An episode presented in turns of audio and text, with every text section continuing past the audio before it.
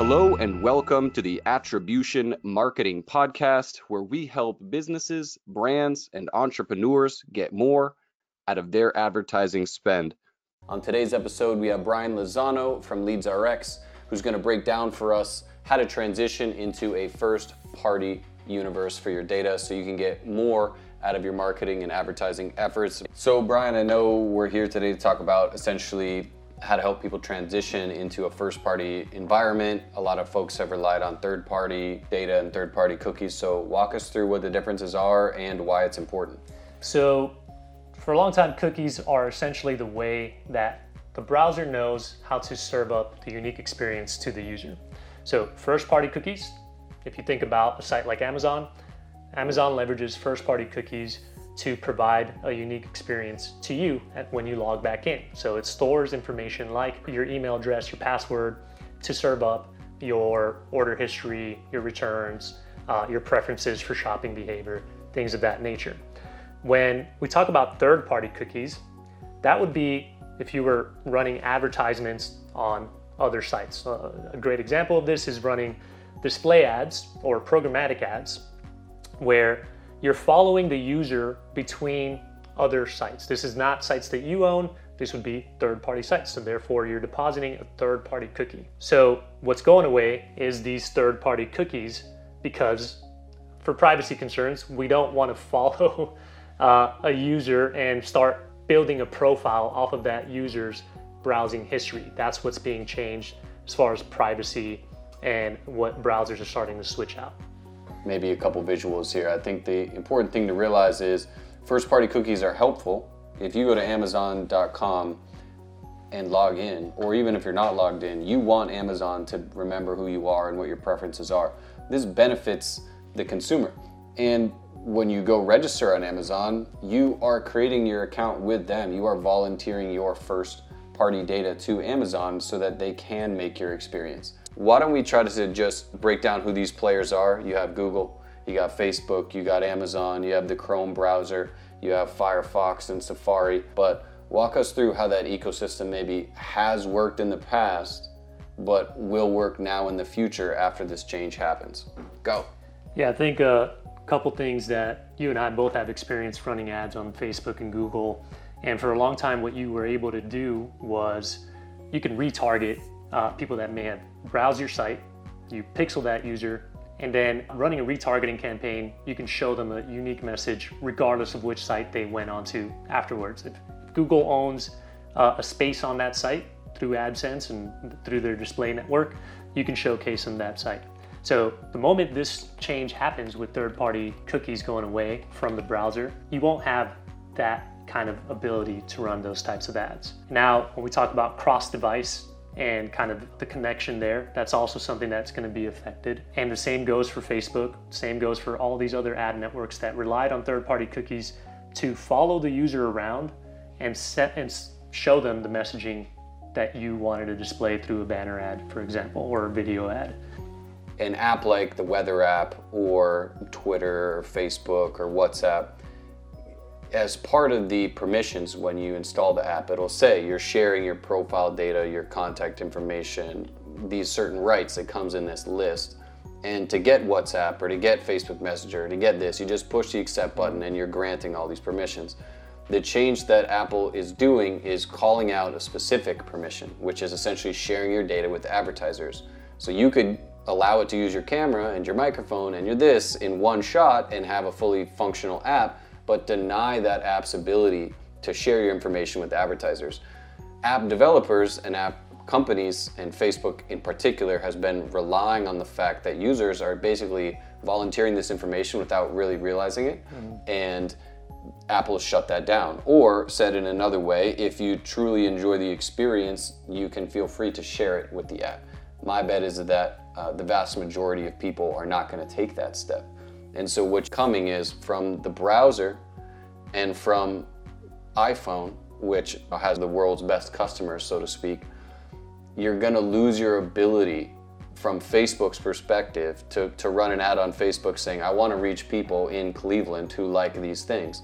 When Apple turns that off, the effectiveness, the accuracy, the targeting of a mobile based campaign is going to be impacted for everyone who cares about that landscape, the iPhone user base. So I think that's an important piece. It's not just web traffic. So hopefully that gives you guys a landscape of what is changing and why it matters. And it matters because if you're in a position of spending a dollar on advertising, you're probably doing it in either the Google universe or the Facebook universe, and you're able to pick who you serve those ads to based on this sea of data that everybody's been involved in and, and the rules and regulations of that are changing. Uh, the accuracy of that data is going to uh, be changing. Why don't you explain why maybe this is a good thing for the ad networks, Google and Facebook, versus it might be a bad thing for a smaller company or smaller advertisers? Go yeah, ahead. I think Google, Facebook are at a great advantage by making this change or by navigating this, this space is if you think about Google, Google has access to thousands and hundreds of thousands of sites in their data. They already have collected a lot of user data historically. So their ability to give you interest-based targeting ads or behavioral targeting ads is still there. And something that they're doing, uh, a couple things that they're doing now, Google Analytics and Google Tag Manager automatically switch to first-party cookie tracking. So if you think about that, they're basically opting in the user's information every single time they visit a Google property or uh, a site with a Google tag on it yep. and capturing first party cookie. Now they are able to build the behavioral targeting for you and you can the your interaction with Google Ads as an advertiser is not going to change too much. So they win. Now let's talk about a smaller ad network or someone that's buying ads on Google or something else uh, or trying to serve up ads on their own network. They don't have visibility to third party cookies anymore. They lost that access to that. Therefore, now when you're trying to retarget someone, it's not going to serve up the ads to that user. Google still has access to it because now it's a first party cookie. Let's say you have an e commerce store. Now there's Facebook commerce, right? So you, they're making you, uh, or Instagram shopping, they're keeping the user on Facebook, collecting that user's buying behavior, collecting that user's browsing behavior, if their interests, their, their Facebook page likes, all that information is on Facebook's end. Now they can also serve up behavioral based targeting or even retargeting within their own network. So essentially, this is what's called a, a walled garden kind of approach. There, now Google's even more of a walled garden. You're going to have to rely more on their infrastructure and their network to run ads with them. Same with Facebook. So they're at an advantage there, where some of these other programmatic type of DSPs and advertising networks are losing visibility to building those types of uh, interest-based targeting. Well said. And I think there's a very important point that you brought up, which is if you see what Facebook, Instagram, Google are doing, just like Brian said, there's a lead form directly on Google search ads right. now. There's a lead form on LinkedIn now. There's a way you can just buy directly on Facebook and Instagram, partnering with Shopify. If you look at Shopify as well, they have Shop Pay and Shop accounts for their top customers as well. And the reason why I'm bringing this up is because I want everybody to see what's happening for the people that are winning. So Google's going to be fine, Facebook's going to be fine, Shopify's going to be fine. And it, you want to turn around and ask yourself, why are they going to win versus this might be bad for us or for our smaller company or a smaller advertiser? The difference between Facebook's data today and tomorrow is that it's improving. The difference between maybe your data uh, or somebody watching this today and say jump forward a year from now is that it's going to be negatively impacted because you've been relying for years on third party tracking. So if you're just a, a local restaurant and you have a website up and you want to know who's coming to my website, you ask Google who that is. Oh, they'll tell you where they came from. You're not asking your own customers, you're asking Google. If you want to find out who your customers are, you can go on Facebook and see what they know about your people, but you don't know that about them. Facebook knows that about them. That's not your data. You're in fact paying Facebook to leverage that data into your advertising campaigns. This is the MarTech landscape of 5,000 plus, 5,000. This is from 2019, mind you of businesses that are in the ad tracking, ad serving, SEO, customer data, and everything in between. This is the ecosystem of small, medium, and large businesses that have all been using cookies in the browser and mobile events in iPhones to impact their entire business. And so the reason why we're bringing this up is if you think you have a bulletproof plan because you're using Nada for your customer experience, you need to go back to that vendor and ask if you, the data is going to be first party and what their plan is to transition. The transition that we're going to make here is talking about how you can get set up in a first party environment so that you can be walking and talking like these big ad networks and all these big businesses who have made data such a critical part of their operation and they own it all. So I'll get out of the way here in a second, but if we go back to the small restaurant guy who's made no effort in finding out his customers' interests and their preferences and how often they come back because that's all being handled by the Martech universe, this customer is going to start to lose ground and lose their footing and lose the ability to say, if you bought the burger, I'm going to send you an ad about the burger next week or an email about it. Restaurants aren't the best example, but the point is, Brian, what are your thoughts on how people can get prepared for that first party transition? Yeah, I think you just gave away the answer, but essentially try to create these kind of top of funnel events on the site where you can capture an identifier, an email address, first name, last name, an address, a phone number, whatever that is, so that you start building out that customer profile data within your own database. Essentially, what Lucas is saying was everyone's starting to create their own walled gardens. You need to have your own walled garden of your first party cookie data. And what that means is making sure that one, you have the, your privacy settings set up properly so you notify the person that they're going to be opting into some of these things. But then, secondly, having an initial kind of way to capture the information, whether that's a newsletter subscription, join the VIP club, anything where they, the user can opt into sharing their information. That's going to give you a lot of a lot of data that you can then leverage for your advertising. What I would predict, and I'm going to go ahead and stand alone on this one you'll see all these other sites that used to have basically an open store, like an open storefront, turn into an opt-in type storefront. If you go to a, let's say, an alcoholic uh, site that sells alcohol, they're going to make you confirm that you're 18 before you get or 21 before you can access the website.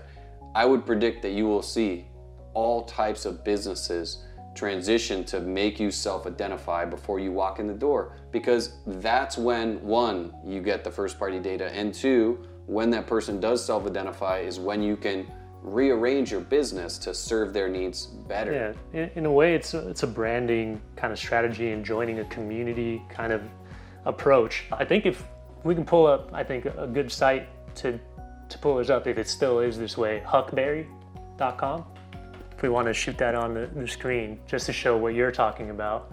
Here's the opt-in. You can't see this site until you sign up for it. They've probably served some discovery, uh, sorry, awareness-based ads, shown what the brand is about. And if you think it's cool, you're gonna click that ad. You end up on this page. You can't see it. It's a secret. Only the only way to get in there is to opt in. Yep. Share your information. At that point, now they have a way to retarget you. They have a way to serve up a unique experience and a way to, to have a, a, a very targeted approach to their advertisements moving forward. You this example where the first sale, the first conversion point is getting me to care enough to opt in. Right. From there, you can proceed with your tried and true marketing methods and nothing i don't want to say nothing changes after that point but you have the the special sauce after they've opted in after you have a self identifier you can really do a lot. So I don't know if you had anything to add to that. No, I think this is this site. If you're not familiar with it, it's an e-commerce store. So if you browse a certain category of products after this, now they can serve up a very unique advertising experience afterwards to get you to come back and buy. But you're basically joining a community. You've bought into the brand. You've told them that you're interested in these types of products. That's fantastic for Huckberry. That's a lot of information for them in order to provide uh, more targeted ads that are likely to convert. I wanted to get your opinion, Brian, of maybe what some of those other next steps are. I'm looking at my notes here and I see basically starting to change some of your KPIs now instead of looking at open and impression and view through and click through.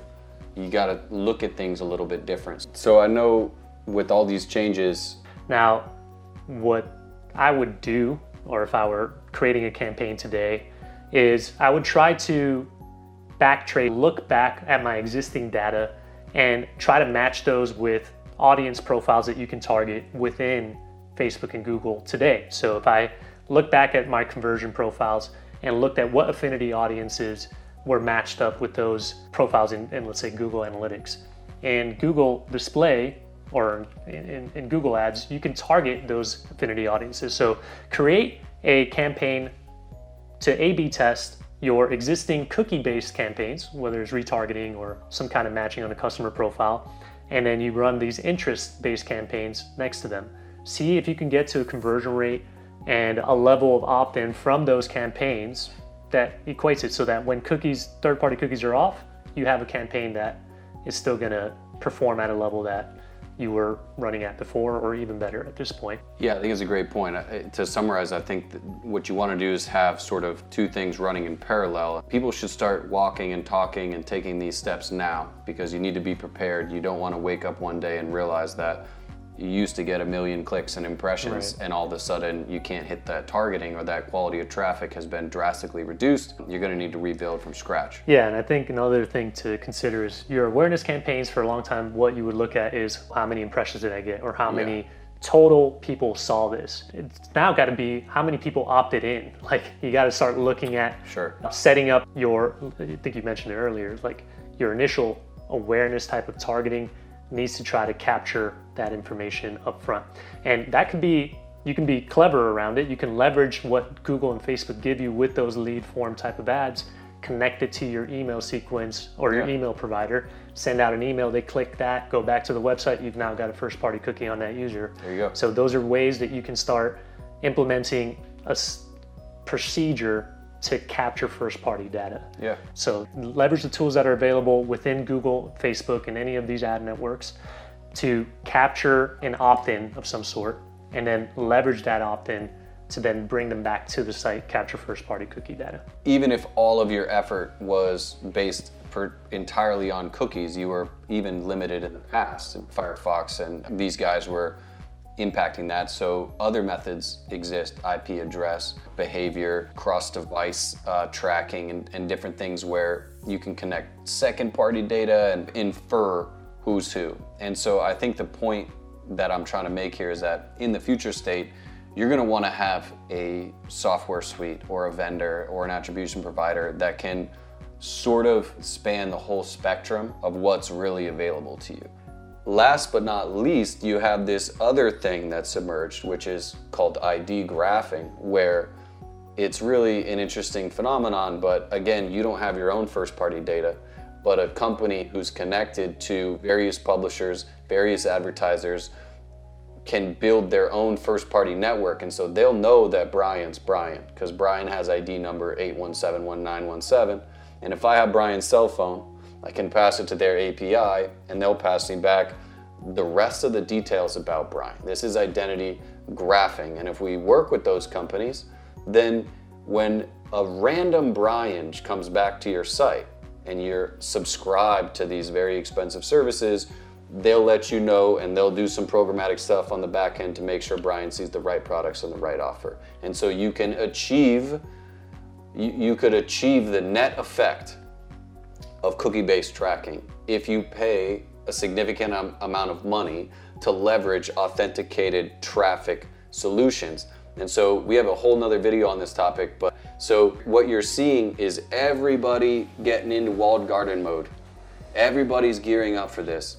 And the important thing for marketers and advertisers is to be prepared, have the software in place that can deal with all those challenges, connect people together based on IP or unique identifiers or some proprietary methodology so that you, as the marketer or a small business, have the tools that you need to really compete and, and succeed without relying on uh, other people's third-party data, which is, is going to be worse than it was before. Self-serving right now, but LeadsRx can do this for you or with you by white labeling their pixel, having it serve as first-party cookie data, and that will capture all the user's information from any site that they came from. Sorry, when I say all user information, user information that they've opted in. So if you filled out a form or they did that subscription, the initial sign on when what Yep. we saw as an example, collect that first party data from that user and then tap into existing profiles that they've collected themselves. Yep. So LeadsRx has collected 1.6 billion unique identities so Yep. far and growing. We use that today to validate, or basically verify that user profile. So if conversion comes in, email address matches with something that we've tracked before, we can validate and say with 100% certainty this is the same user. So there's a level of confidence per user being tracked, and you can leverage that to then build your own audiences, which is what you're going to need when you're trying to run advertisements moving forward.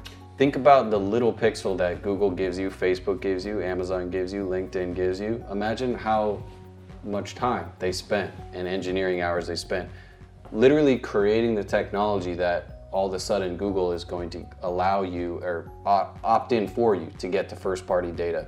Facebook's got it. Everybody's got it because they've put in the effort technologically to be able to participate and build their own first party data.